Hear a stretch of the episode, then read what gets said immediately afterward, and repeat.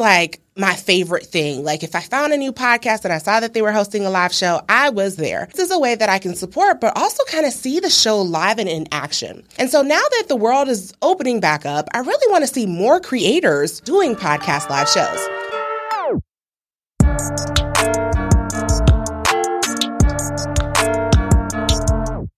Guys, welcome to another episode of the Podcast Trapper. I'm your host, Ona Oghogho, founder of Black Pod Collective, Black Pod Festival, and Adode Media, your full service podcast production agency. And this week, I am touching on podcast live shows. So, I actually have missed live shows for quite some bit. Honestly speaking, in 2019, it was like my favorite thing. Like if I found a new podcast and I saw that they were hosting a live show, I was there. I would spend the money because of the fact that I recognize that independent creatives we be a little broke, okay? And so with that in mind, it's like this is a way that I can support, but also kind of see the show live and in action. And so now that the world is opening back up, I really want to see more creators doing podcast live shows.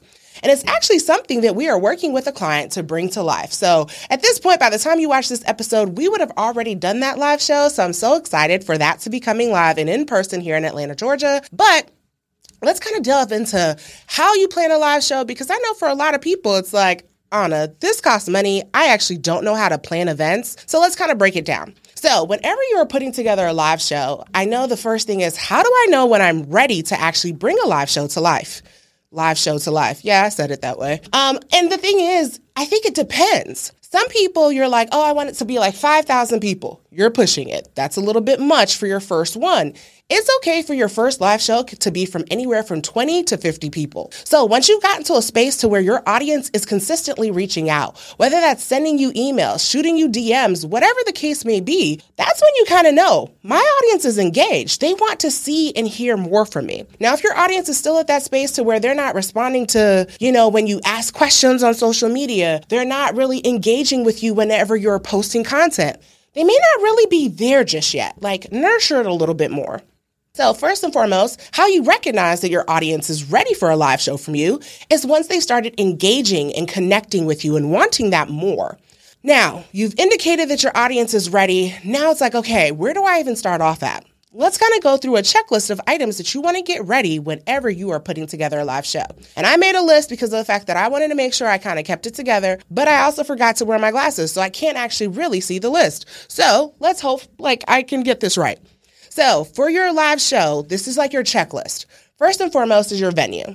Let's talk about that. I know for some people, the venue is sometimes the most expensive thing. It doesn't have to be, though. Peerspace is my favorite place whenever you are looking for venues. And like I said, you want to start off a little smaller. So, anywhere from, I say, a space that can fit 20 to 50 people is going to take you very far. What this can look like could be a theater. I've actually seen people do a live show at a movie theater. Did you know to launch? I said to launch. I mean, if you want to launch a movie theater, that's great. But to rent a movie theater is about 400 bucks. And you're probably thinking to yourself, $400 is a little bit of money. But guess what? That actually does pretty good. So there are ways for you to work out with the movie theater to actually utilize it in other capacities. Keep in mind, the world is changing, so people are just trying to get business in the door. Another thing for venues is looking at space rental on not only Peerspace, but commercial buildings. As we know, with work from home and like the shift for a lot of companies kind of getting rid of their physical spaces, I'm seeing a lot of commercial buildings kind of revitalize how they utilize their space. Last thing is, I know this one is shocking because even for me it was the mall.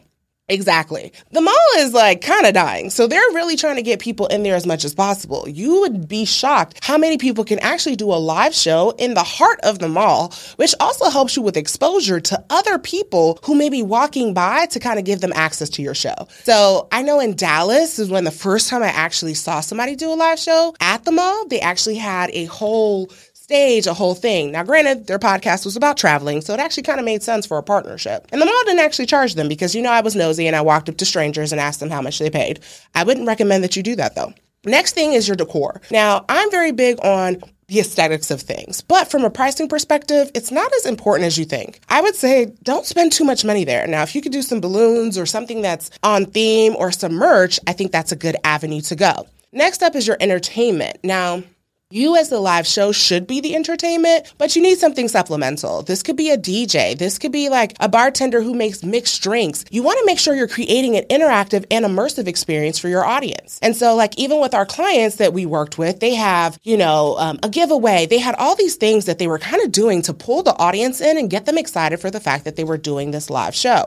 Now, we've talked about entertainment, we've talked about decor, we've talked about venue. Next is your audio and video production. Yes, I said it. So your live show should also kind of serve as your podcast episode. It's not just a you're up there talking and entertaining. You can repurpose that content for your podcast. That's actually what I recommend for anyone because you don't want to spend all this money bringing this together and then you don't really have content to utilize. So some of the things you want to keep in mind is hiring a production company. And don't forget, if you're in Atlanta, Georgia, Adode Media can support you with that. And yes, that's a little shameless plug that I'm throwing into the episode. Um, but if you're not in Atlanta and you know that this is something you want to do, I highly recommend that you hire a company who does audio and video. You can utilize and segment this. Like, let's say you don't normally have video content. You can kind of break this up to utilize across the board on social, on TikTok, all the places, as well as for promo. You want to kind of make sure that if you're spending this type of money, that you're repurposing it across the board.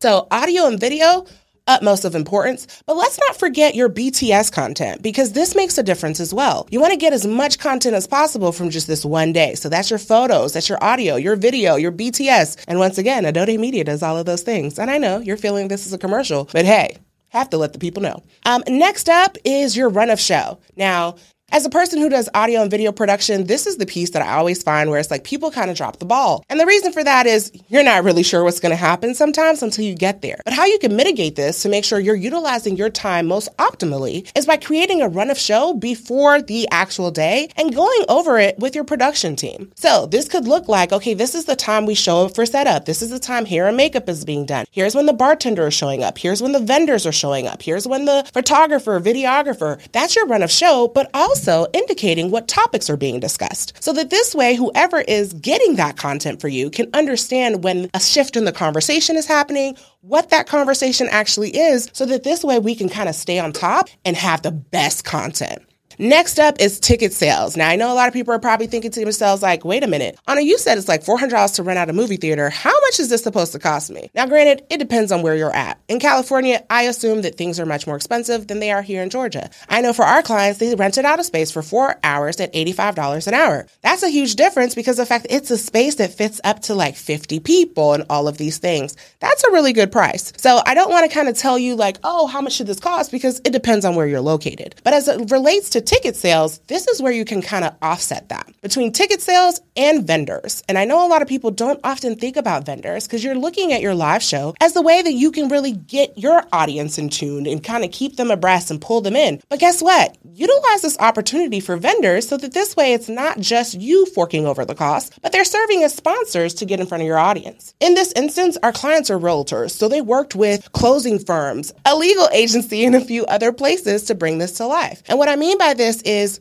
these are people who want to get in front of their audience. And if they're saying that they're going to have 50 people in one space, it made sense for them to partner with some of these type of vendors. And now they're getting in front of the audience, but they're also sponsoring the episode as well. So it's like a two for one deal. You're getting to come in front of that audience, speak to them directly, but you're then also being repurposed across and live evergreen in the content. And that's where you can kind of charge top dollar. Now, I know I kind of went down the deep end with the vendor side. So let's kind of go into ticket sales. Now, your pricing is based off of what you feel your audience is willing to spend. I'm very big on polling your audience versus trying to guess what they want. So I'm very big on like, hey, just throw it in your stories and see what the majority comes back to say. If you're doing a live show, that means your audience is already super engaged and they're the audience that's going to kind of tell you like, hey, I like this or mm, that's a bit much. What am I getting with that? So I don't believe in figuring this out in a bubble. No, ask your audience, hey, I'm doing this for you guys, but also so we can generate income. It's okay to be honest with your audience to let them know that, hey, this is the situation at hand.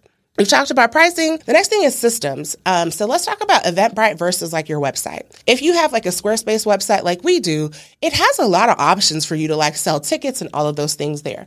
The thing that you want to keep in mind with that is it doesn't have a lot of those regulations in place. So let's say somebody wanted a refund. Squarespace isn't really going to facilitate that for you. Whereas Eventbrite has a lot of rules, policies, and those things to kind of protect yourself. It also has these forms that people can fill out, and it has like liabilities, waivers, all of these things, because guess what? With a live show, it's important to make sure that your audience is signing some form of waiver indicating that they will be on camera and if they come up to ask questions, you're going to utilize their likeness and sound and all those things. So keep that in mind. Like the live show has to be where you're using that content, and anybody who's on camera needs to sign over that they're okay with that. And so that's why I like Eventbrite versus utilizing your website. Eventbrite has a lot of those things already built in. Last and definitely not least is your audience engagement. Like your audience has to be engaged in the conversation. This means you need to kind of like, you know, get up and get into it. Like if I was doing a live show and I was just sitting at this desk, and if you're listening to the podcast right now, I am sitting at a white desk in a room by myself. Well, actually, there's two people behind camera. And if I was doing a live show and I was just sitting at this desk, that would be kind of dry. So make sure you have some form of entertainment. If you are a solo podcaster and you don't have a co-host, I would say like bring a guest on. Do something that's like risque, a little different. I'm not saying get naked or anything like that. Want to be clear when I say risque, I'm not don't go there. Um, I mean, also depends on what your podcast is about, so don't let me stop your greatness. And so those are just a few things you want to keep in mind when you're doing a live show. I really want to see more live shows come to live this summer because quite frankly, I miss them. And I think they're a great way to really build that audience because guess what? If I listen to your podcast, I'm going to tell my friend that I'm going to a live show. She or he may have never heard about the podcast and they want to join and come with me. And now this is somebody new who's being exposed to your show. And so it's a great marketing tool, but it's also a great way to like those day one people who've been following and supporting you. That's what that is. I look at Black Pod Festival is almost a huge live show for me, just that I don't have to be on stage, which is what the best type of live show for me. And so I hope you guys found this information helpful. If you're here in Atlanta, Georgia, and you're like, you know what, I do need some support with that, feel free to reach out to us. We would love to be able to help you with that. And if you're not in Atlanta, I do have a few other production companies that you can work with from New York to LA that I'd be happy to recommend. Now, a huge thing I'm wanting to see more of is you guys should talk to me and tell me what you want to learn. Um, this live show thing kind of came up because of the fact that other people were asking questions about it, but I really want to hear more from my audience and my listeners of what you'd like to know from my experience. Now, if you are interested in seeing that live show that we produced, I think the content should already be out. So head over to our website to kind of see those details as well as our social media. So you can see that at Adode Media. Um, and until next time, you guys, have a great one.